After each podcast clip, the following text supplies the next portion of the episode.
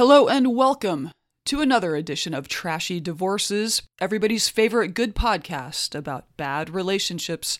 My name is Stacy. Hey friends, I'm Alicia.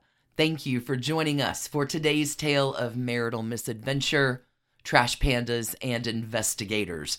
This one's too good not to share between Trashy Divorces and Done and Dunne.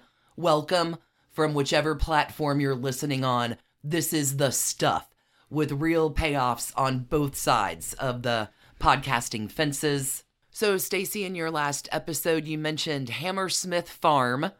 With the mention of Hammersmith, the Newport, Rhode Island home of Hugh D. Auchincloss, it was time for Hugh D. Oh gosh. His story and all the spider webs, there are connections into everything. This is a trashy rabbit hole. There's a lot of payoff in this story you don't even know where to look. There's a lot going on. You are so lit up about this. You have been so lit up about this. I'm so excited to hear this. Okay, so on one side of the fence, this story is classic trashy divorces. In this trashy divorces story, everything you could want with two divorces and so many affairs and so many spider webs and so many famous offspring. Just wow. Like what people won't do for love or money or children for that matter. But on the flip side, as on Done and Dunne, we have been on our heiress tour. We are getting into the high society of the Newport, Rhode Island scene now, and this really does go hand in hand with so many people and places that we have talked about or are coming up. It's just too much. Everything really is all connected. We're going to get right into it today, investigating the trashy divorces of Hugh D. Auchincloss. Let's go, go, go.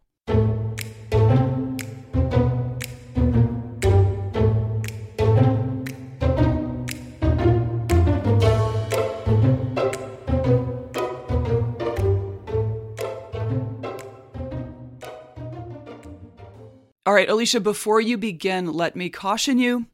Mm-hmm. Please remember periodically to breathe. I can see how excited you are. Oh, this high society juice is my favorite kind of story. The thing I want you to know there are a lot of names in this story that are the same. So we're going to begin here with just a little bit of Auchincloss family history. As while the name Auchincloss evokes images of blue bloods and old money, a great deal of the family's actual wealth comes from marriage. It's the Auchincloss marrying someone that brings the wealth, but not necessarily Hammersmith Farm. Hugh D. Auchincloss, our profile today. We're going to call him Hugh D. through the whole story just to separate him from his dad, who we're about to talk about. Hugh D's great uncle, John Winthrop Auchincloss, originally builds the family's estate, Hammersmith Farm. This is in Newport, Rhode Island, built in 1887. Been there a long time. A great deal of the family's actual wealth came from a completely different family that a member of the Auchincloss family married. That's one way to do it. It's wealth through marriage. Hugh D's father, Hugh Dudley Auchincloss, Sr., Papa, Sure. he gets married. This is how the wealth comes in November 19th, 1891. To, you ready for this? Because it's going to mean something. Hugh Dudley Auchincloss, Papa, marries Standard Oil heiress hmm. Emma Brewster Jennings. This is how American fortunes were made in those decades. So, although the Auchincloss family was successful and wealthy and prominent in their own right, it was the Standard Oil money mm-hmm. that will take the Auchincloss name to the next level of high society and riches. I bet. And then Hudie and the Blowfish forms later. Hugh D's father, Hugh Auchincloss, senior papa, mm-hmm. graduated from Yale University. He was a top businessman in New York City at the time. His parents were John and Elizabeth. His paternal grandparents had emigrated from Scotland in 1801 and were merchants. Hugh Auchincloss Sr., his mother comes from a respected New York political family, the Bucks. Okay. Okay. So, Hugh Sr., after graduating from Yale, works his way up in the family dry goods mercantile business and then goes on to be the director of, you ready? Farmers Loan and Trust Company, the Bank of Manhattan Company, the Bowery Savings Bank, and the Consolidated Gas Company. I can see how he would be moving in circles that would put him in, you know, relation to a Standard Oil heiress. He clearly was upper crust to start with. So let's talk about Emma Brewster Jennings, Hughie's mama. Emma Brewster Jennings was the daughter of Oliver Burr Jennings, who was one of the original stockholders in Standard Oil. There are a few names you want to know about this original charter of Standard Oil. Some are familiar, some you may not be familiar with, but good to know these five names Rockefeller, Flagler, Andrews, Harkness, and Jennings. These were the original five back in 1863. If you're a Swifty, you know the name Harkness. She marries into Standard Oil money. God, it's all so connected. Anyway, here we are together. Emma and Hugh Sr., they have mm-hmm. three kids, including Hugh D. Auchincloss II, born August 29, 1897. Hugh D. was born at Hammersmith Farm.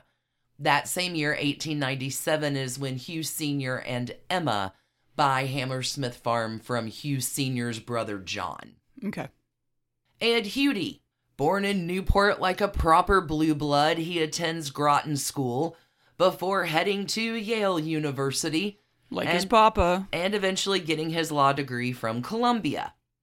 Hughie practices law in New York City for a few years before beginning his own investment and brokerage firm, with money helpfully provided by his mother, Emma Brewster Jennings, Standard Oil heiress.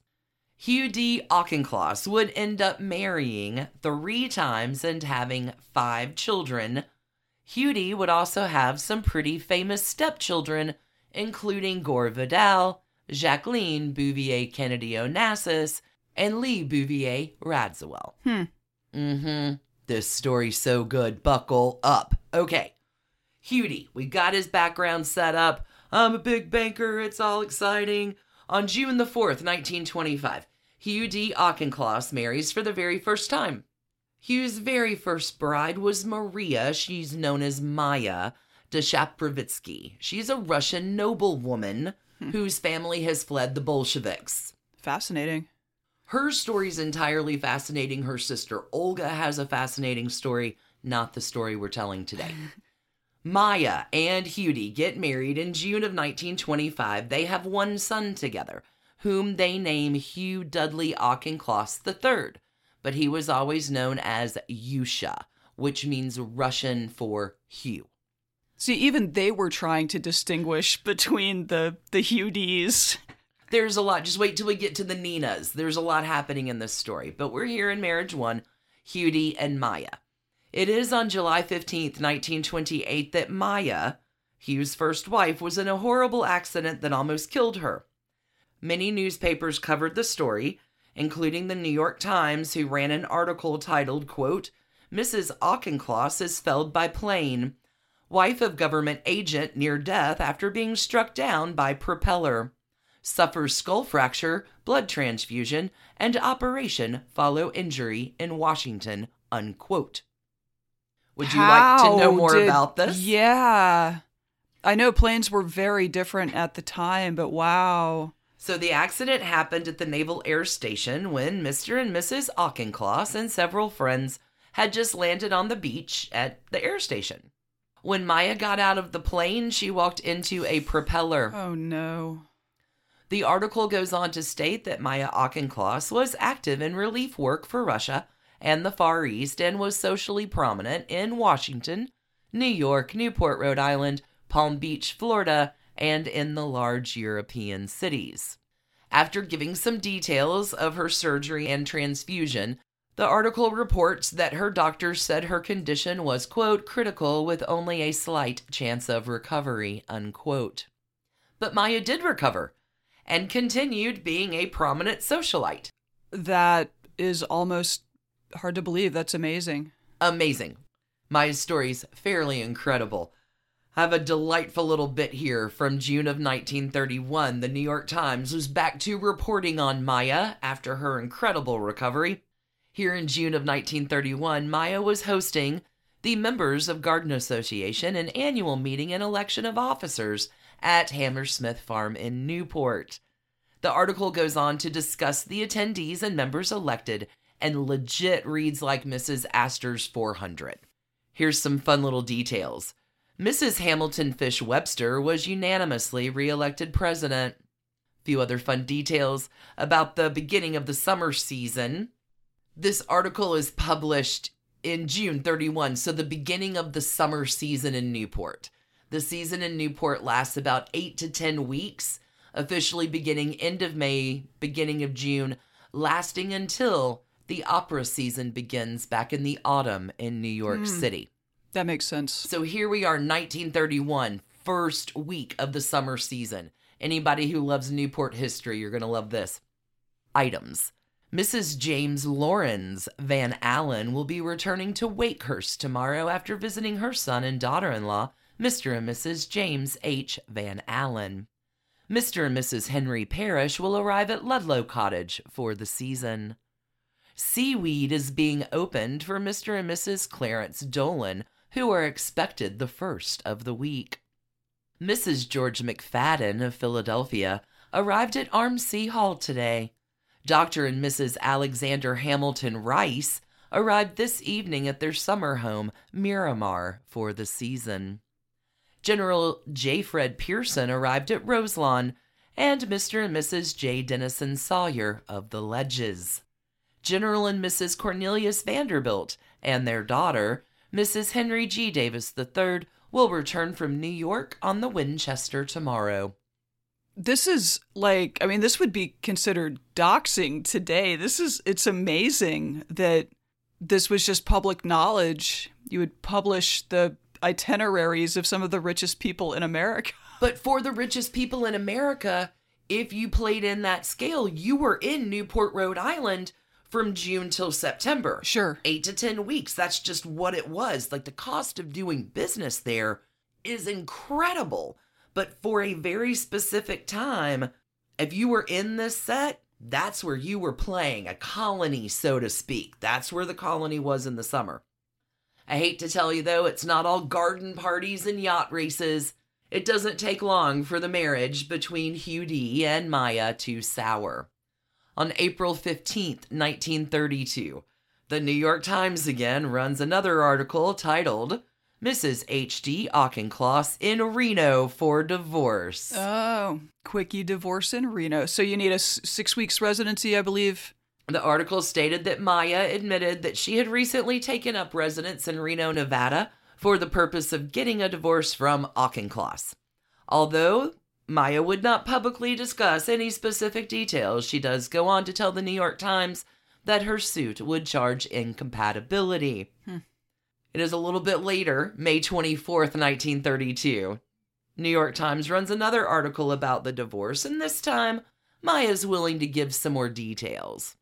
This time, the article reported that Mrs. Maya D. Chrapovitsky Auchincloss charged Hugh Dudley Auchincloss with mental cruelty. It also reports that, quote, Mr. and Mrs. Auchincloss were said to have agreed on a property settlement and support for their son, who is four and a half years old, unquote. That little boy is Yusha. Yusha will not only become Jacqueline Bouvier Kennedy's stepbrother, when his father marries her mother, but Yusha and Jacqueline remain dear friends until her death. Oh, I see. So Hudie will be the second husband after, is it Blackjack Bouvier? That's right. All right. Oh, it all connects. It mm. all connects. Even after Hammersmith Farms' main house was sold to the Fruit of the Loom owner, William F. Farley, Yusha still owned the outbuildings called the Palace the windmill, and the castle. Yusha Auchincloss will live in the castle on the Hammersmith farm property until his own death in 2015. Wow. But Yusha, he's way more interesting than just being the stepbrother of Jacqueline Kennedy. He graduates from, you're never going to believe it, Groton School and Yale University, too. Wow. Yusha also serves in the United States Marine Corps in the 1950s, he completed two tours in Korea and studied at the American University of Beirut. Yusha Auchincloss was later a Middle Eastern diplomat and advised President Kennedy on matters in that region. We have a few other delightful bits here about Yusha. He played a significant part in the love story and eventual engagement of Jack Kennedy and Jacqueline Bouvier. Hmm. Yusha's daughter, Maya, not his mother, his daughter, shares a story about the first time Jacqueline introduced Yusha to then Senator Kennedy. Quote, she was living in Washington and invited my father over for a dinner this wonderful evening and said, Now you should remember Jack's a Democrat and you're a Republican. Be careful what you say. but it went very smoothly. She made a nice dinner and he made drinks that then became a favorite of Jack's. Of course, when Jack and Jackie were married in September 1953, they had their wedding reception at Hammersmith Farm to mark their 10th wedding anniversary. Jack and Jackie Kennedy also sentimentally chose to have their party again at Hammersmith Farm. At that event, Yusha toasted John F. Kennedy at dinner, saying, First, Mr. President, I want to congratulate you. You've been a very good president. I'm glad you had your wedding here in Newport. I'm glad you're celebrating your wedding anniversary here with Jackie. But I have to remind you if you hadn't gotten engaged to Jackie, my stepsister, neither one of you would have been in the White House. And I wouldn't have had the chance to stay in the White House. So I have to thank you for that. Very practical. During a 1999 tour of Hammersmith Farm, Yusha showed a Providence Journal reporter Jacqueline's teenage bedroom and said this about it. When she became part of the family and my stepmother moved up here in the summer of 1943, everything got moved around. I moved up from the room downstairs. Since I was the eldest in the family, I had the first pick of rooms. Jackie was the second oldest, so she got the second best room, which is this room with its view of the bay at sunset. She was always in the room next to me. There's some nicer things before we get to Hugh D's second marriage to Nina Gore Vidal Auchincloss. Holy hmm. cats. Now's a great time to take a quick break, hear from our sponsors. We'll see you on the flip. Oh, Hughie. We're back for marriage number two of Hughie Auchincloss, this time Nina Gore. Nina Gore was the daughter of Oklahoma U.S. Senator Thomas Gore. Nina's mother, also named Nina, was the daughter of a Texas plantation owner. Is it possible that all of these people just had a long term conspiracy to make it difficult to tell their stories? It really does get worse. Nina Gore's parents marry in 1900. She was born in 1903. Her younger brother Thomas was born in 1910. Nina, before she marries Hughie, was married first. Her first marriage takes place in 1922 to a commercial aviation pioneer. His name is Eugene Vidal. He goes by Gene. Nina was a teenager, 18 years old at the time, super young.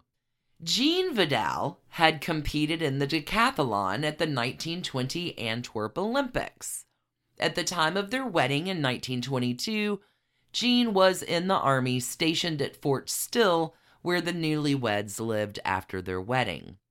Nina Gore Vidal, now being an army wife living on an army base, wasn't really her speed. It doesn't really suit her. It's not very glamorous, it's not very exciting. Her first husband, Gene, would go on to be the first aeronautics instructor at West Point. It was at West Point where their son, Gore Vidal, was born in 1925. Gore Vidal would go on to be the famed author, intellectual, and society figure, not only known for his controversial books, but also controversial personality. Nina and Gene Vidal would move back to Washington after their time at West Point, and Gene here would end up becoming an executive at Transcontinental Air Transport, TWA, Eastern Airlines, and Northeast Airlines. Now, for Nina's first marriage, there are a lot of reasons why it's not working that well. One was Nina's difficult personality. Two, her immense ego. Number three, her unpredictable behavior. Hmm. All of this her son Gore Vidal openly discusses later in his life. Nina Gore Vidal, at this point, you need to know, is beautiful and glamorous, but she has zero interest in being a mother. In fact, her son Gore Vidal later said of her, We rarely got into a conversation. It was pointless. She didn't see me. I wished I didn't see her. Wow. That's that's a terrible Yelp review. It gets worse. Nina also had mental health issues. We probably would diagnose her as bipolar or manic depressive today. Add on to that a real struggle with alcoholism. Mm. So self-medicating in the worst possible way. That's it. Gore Vidal calls his mother Nina an alcoholic who is certifiably insane.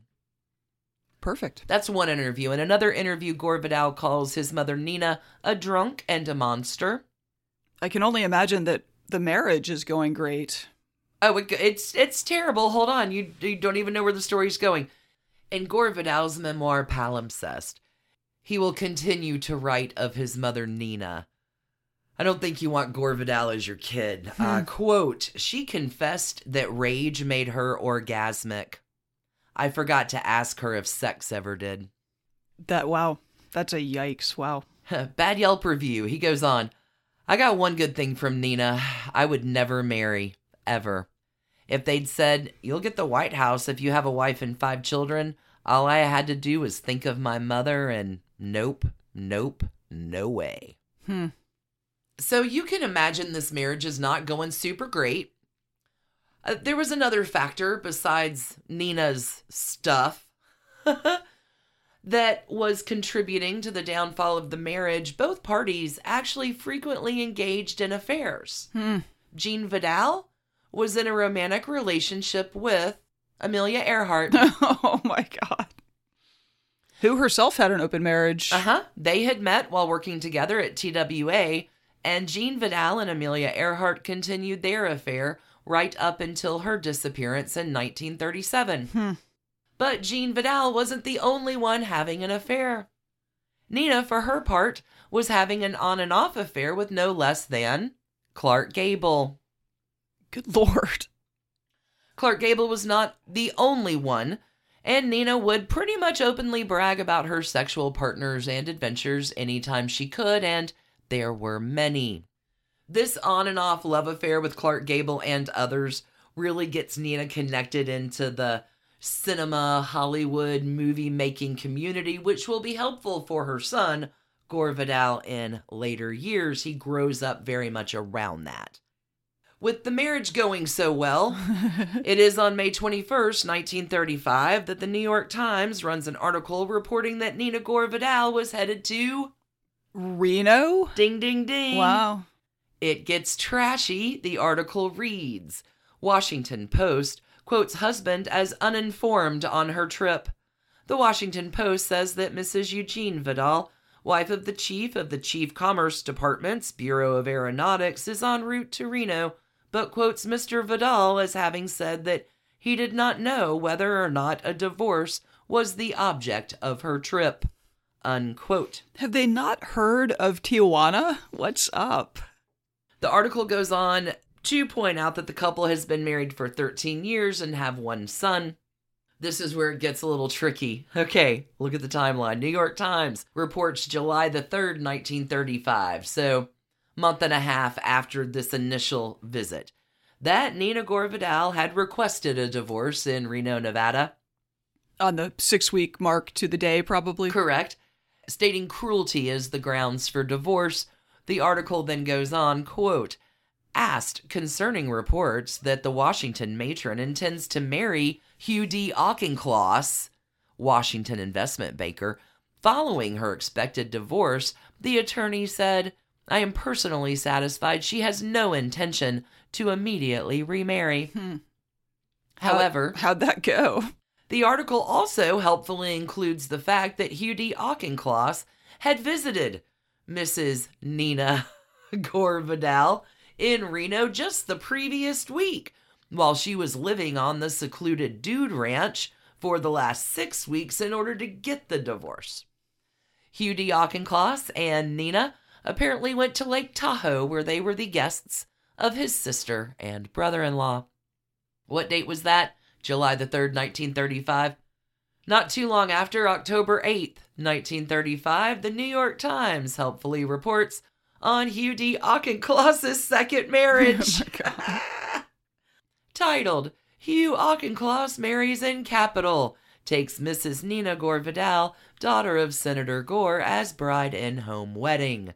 The article reads in part Mrs. Vidal wore a gray velvet gown with a cluster of orchids.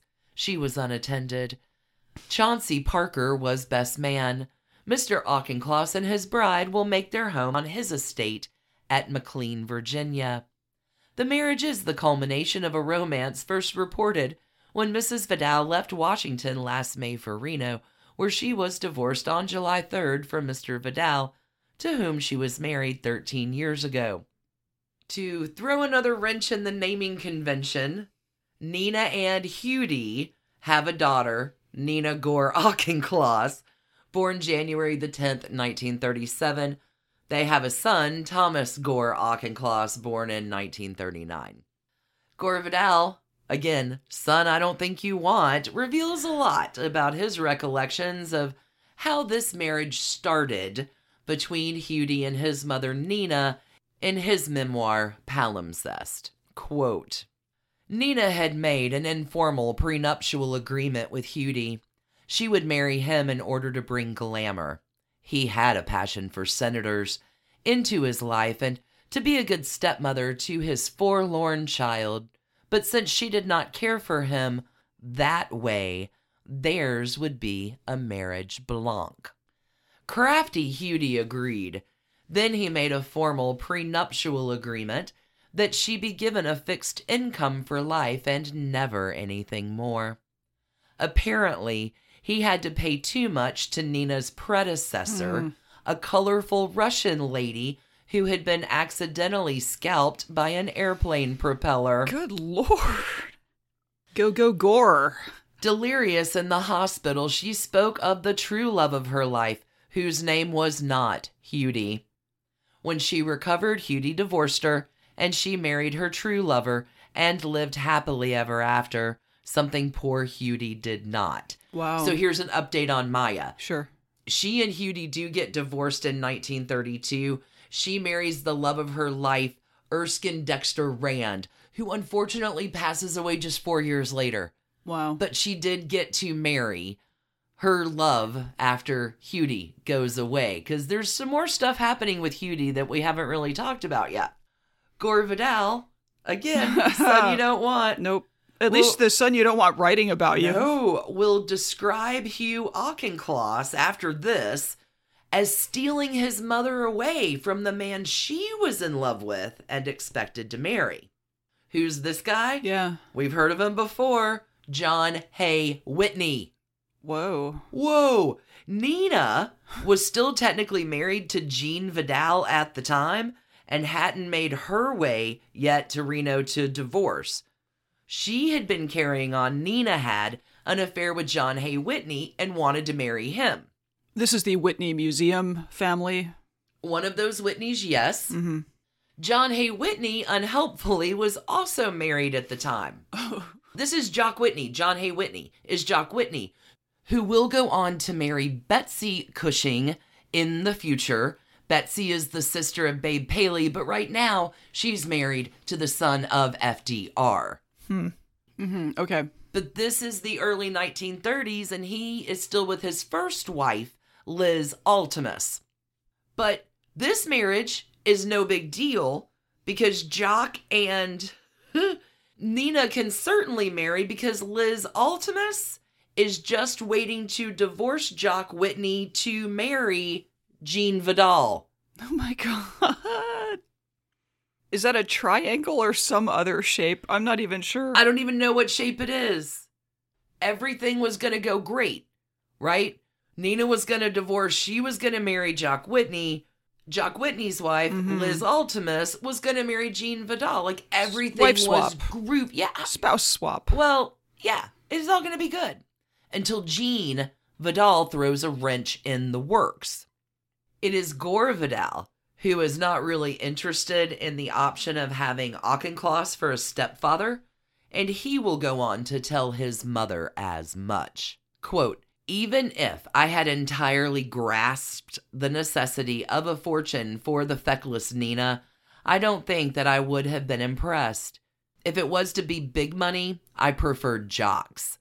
After we came back from Washington, Nina still expected to marry Mr. John Hay Whitney, while Mrs. John Hay Whitney still expected to marry my father. As it turned out, my father said no to the glamorous Liz, to my sorrow. As a result, Jock said no to Nina, leaving her high, if never entirely dry. Since her father, Senator Thomas Pryor Gore, was facing a difficult primary in Oklahoma and had no money to spare, my mother was obliged to say yes to the persistent Hughie. Nina would be poor no more. Best of all, it was understood from the beginning that there would be no sex. Unquote. Er, back up the bus, you ready?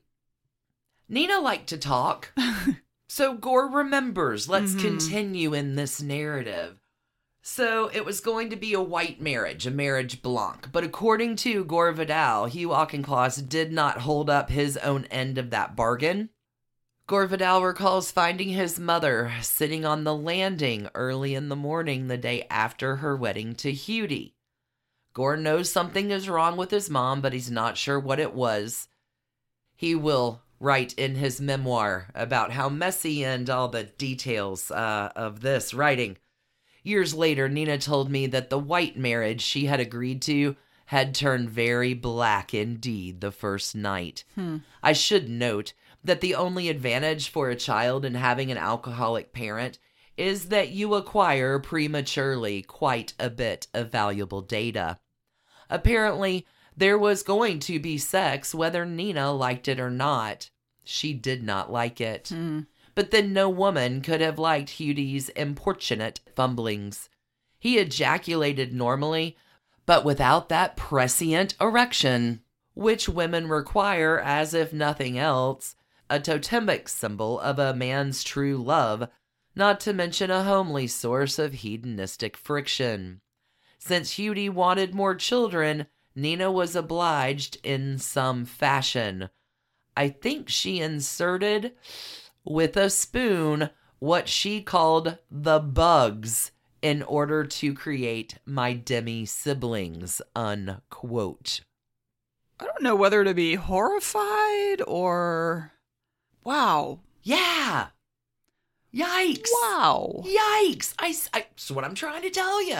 Sit down. You're not even ready. Clearly, it's not hard to imagine why this marriage between Nina Gore Vidal and Hughie doesn't last. This time, Nina's not going to wait 13 years before getting a divorce like she did last time. In 1940, this is five years after that marriage, Nina leaves Hughie Auchincloss in order to marry her lover, General Robert Olds, who would become Nina's third husband. When Hughie's mom discovers that Nina had left Hughie her son, Mama gets involved and she begs Nina to stay. She'll offer to increase the money she was given. Listen to this, listen to this. Mama acknowledges that Hughie's sexual problems, Which you totally want Mama to know about. according to Gore Vidal, Mama blames on his on Hughie's excessive masturbation in youth. but Nina had made up her mind.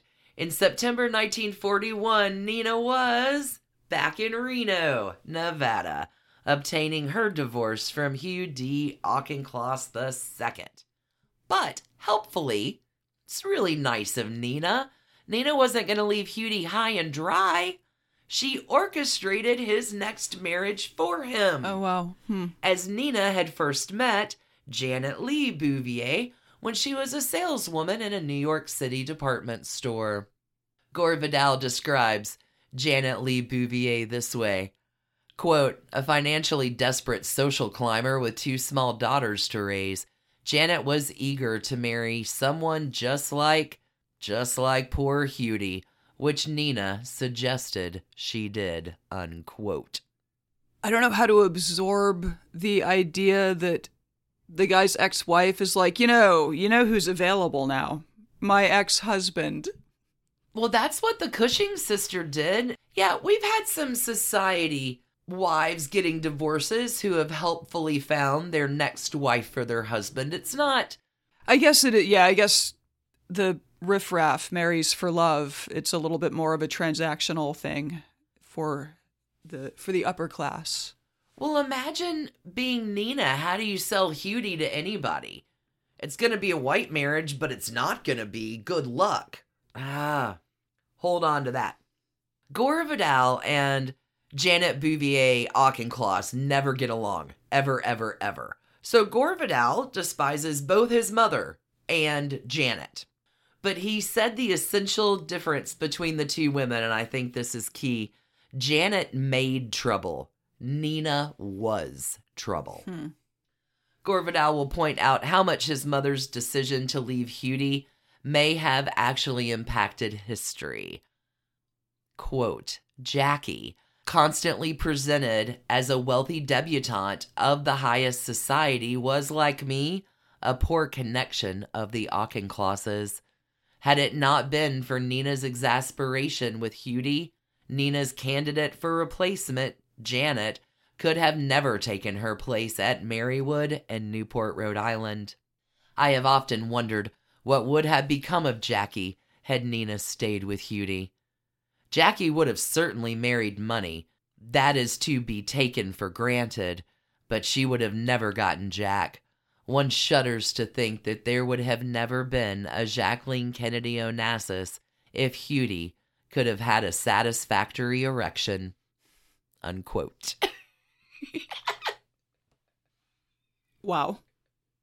I know that he did not invent the poison pen, but boy, did he wield it. Gore Vidal is such a jerk. See, on Done and Dunne, we've talked about Truman Capote and the Gore Vidal and Dominic Dunne and Tennessee. Will- oh, God, he's just, he's a hot mess, Gore Vidal. All right. That is going to take us to another quick commercial break. When we get back, remember the stories about Hughie? We're going to get him back to his third marriage with Janet Lee Bouvier. We'll be back in a minute. Oh, thanks, Nina's second wife, for setting up the third one. Here, Janet Lee Bouvier, financially desperate single mother of two young girls. Of course, naturally, Janet is going to be pretty interested in the chance to date Hugh D. Auchincloss II.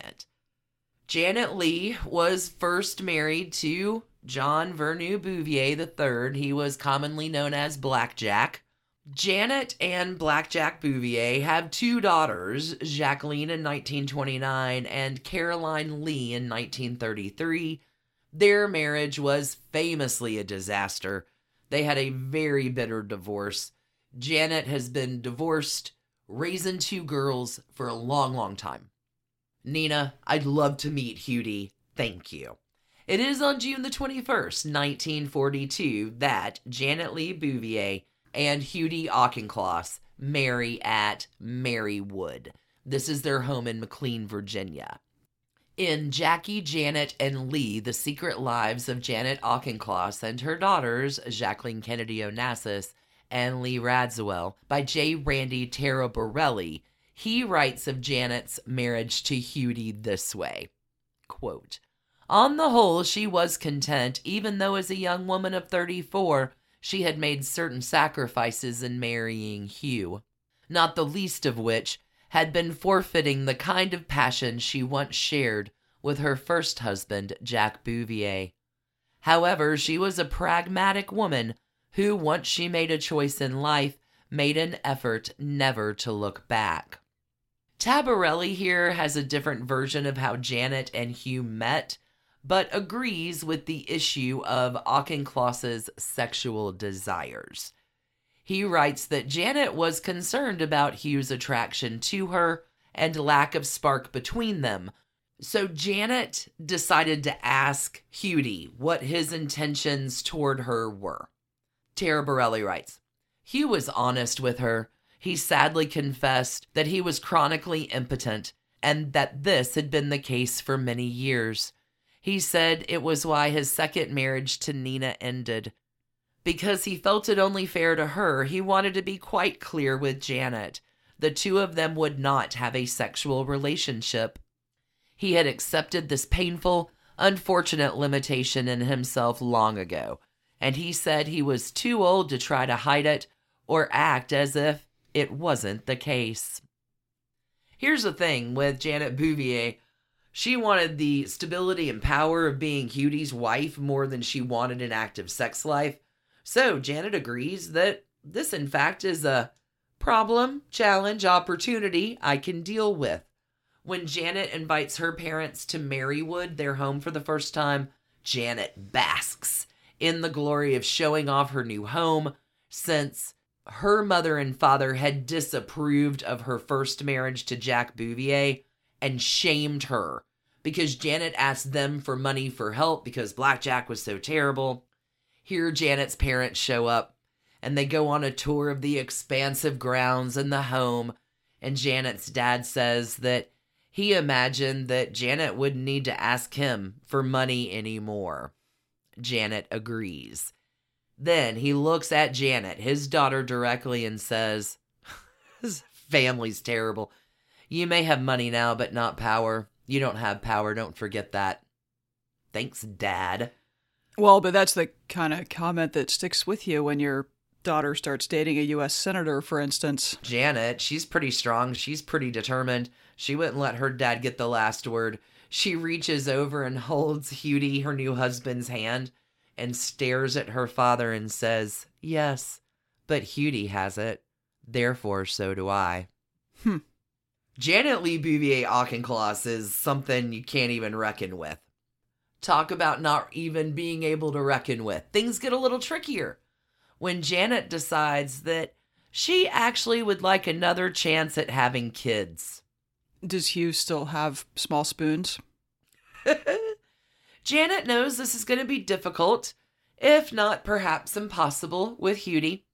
Janet speaks to a few doctors, does a little research, but all in all, she decides the process just doesn't have to be so hard. in Janet, Jackie, and Lee, Taraborrelli writes, quote, In her mind, it was quite simple. Even though Hugh was not able to sustain an erection, he was able to produce sperm though Janet had no idea how viable it was. As long as she got it into the right place in her body, though, she felt she would get pregnant. Therefore, she did what a growing number of women were doing at this time in experimenting with artificial insemination in the home. She used a kitchen utensil along the lines of a turkey baster, though it would be incorrect to say that this was the specific instrument she used no one can quite remember. What is known is that one doctor suggested that a syringe might be more efficient, but she decided she preferred it her own way. Though Hugh felt the process would be too embarrassing, Janet viewed it as a strictly clinical experiment in the bedroom. It worked. She wasn't even surprised, actually. She knew, she somehow knew it would work, and it did. Not just one time, but two. It's like the worst cartoon I've ever seen. Hughie and Janet go on to have two kids together. Together ish. Uh, together ish. I know I'm going to throw you off into another wrench here. Janet Jr.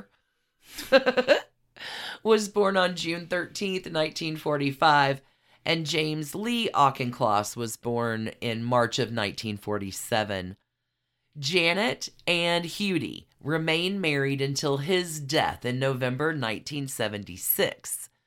Janet will go on to marry for a third time in 1979 and would remain married until her death in 1989. Got one more fun thing, a little bit of a bit on Janet's third husband here. His name is Bingham Willing Morris also known throughout his whole life as Booch. Booch. Janet and Booch were childhood friends. Booch, when he marries Janet, was a widower at that point. So, very nice. Mm-hmm. Two childhood friends, both widowers. But you ready for the weirdest twist of fate? Booch's first wife, Mary, was a bridesmaid at Janet Lee's first marriage to Blackjack, Blackjack. Bouvier. Wow. hmm Everything is connected. Mhm. It is just such a tiny, tiny, tiny world sometimes in the way that we play. Okay, I got one final little funny story from the son maybe you don't want writing about you. Gore Vidal writes about Janet at what happens at his half sister Nina's wedding. Gore Vidal writes about his stepmother. Almost sincerely, I complimented Janet for how well she had acted as a surrogate mother to my sister, who had fled at an early age from Nina to her father and his wife. Eager for a quarrel, Janet said, How dare you attack your mother? I thought I was praising you, Mhm. Vidal responds. She began a tirade, the great beak of a nose like some furious parrot beak, moving from side to side a foot below my chin. Nina will be happy to know you admire her, I said gently. But then you should. She did everything for you. Wow. Wow. zing zing, Gore Vidal. Woof. So much trash wrapped up in that story. So many marriages, so many kids, so many spoons, so much Reno, So many prominent American figures. so much high society. You see that I had to pull it out for both. It was sort of mm-hmm. the podcast crossover episode I didn't know I needed. And there is currently a Jake Auchincloss in the U.S. Congress whose whose father I think is Yusha Hugh Auchincloss. So the family lives on in a prominent role in American life. Oh, there are tons of mm-hmm. Auchinclosses. That was just where I could center the story today. oh, I love the trash, candy, high society stuff. Thank you, one and all, for tuning in today, my trash pandas and my investigators. On the Trashy Divorces side, we're going to be back this weekend with a brand new Trashy Divorce on the Done and Dunne side.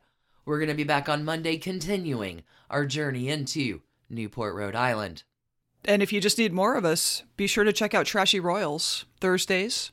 Currently, we're in the Victorian era, looking at Queen Vicky's, I guess, grandchildren now. kids and grandkids. Mm-hmm. We really do just live in the trashy universe of everything. Thanks again, everybody, for tuning in today, for your support over on Patreon, for your kind emails and reviews. Until we meet again, wherever we do, keep your hands clean, Keep your hearts trashy. stay curious, and keep on investigating too. There you go. Big love, everybody. Have a great rest of the week. Bye. Bye. Thanks for listening to the Done and Dunne podcast, a Hemlock Creatives production. You can email us at doneanddunne at gmail.com. You can follow us on Instagram at Done and Dunne Podcast. For further information about our episodes or sources, you can find us online at www.doneanddunne.com. See you next week, friends.